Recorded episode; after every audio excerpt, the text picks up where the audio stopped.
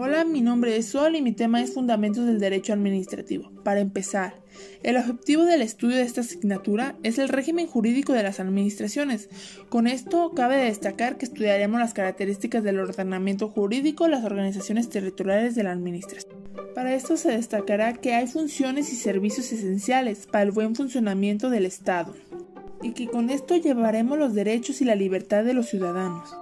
Es por ello que el derecho administrativo adquiere el plan de estudios, de que todos los ciudadanos mantenemos un continuo e intensa relación jurídica con la administración a lo largo de nuestras vidas, quienes asumimos una responsabilidad de índole jurídica, laboral o ya sea empresarial. Cabe de destacar que con esto tenemos que llevar un adecuado conocimiento del derecho administrativo que se inicia a sus elementos básicos con esta asignatura.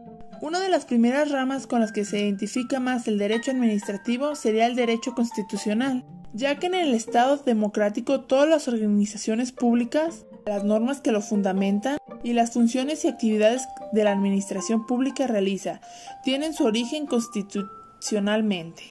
Cabe destacar que también alguna de las ramas que es importante para el derecho administrativo es el derecho internacional, que el Estado, ya sea dentro o fuera del territorio, cumple con las actividades administrativas. Para esto contempla sus propios orígenes, cuales también cumplen con las actividades administrativas. Cabe destacar que también tiene disciplinas no jurídicas. Una de ellas es la historia. Cabe destacar que no podía haber avanzado a su nivel sin el conocimiento del pasado y su proyección a futuro. Otras de ellas sería la educación y la antropología, que esto nos habla sobre el crecimiento humano y el desarrollo pleno de las personas humanas. Pero cabe destacar que el derecho administrativo lo podemos aplicar en todos los organismos e instituciones a través de las cuales actúa la administración pública. Es decir, que el derecho administrativo se encarga de actuar sobre los órganos administrativos, cuando estos actúan haciendo uso de sus potestades públicas es decir, que hace la igualdad entre partes.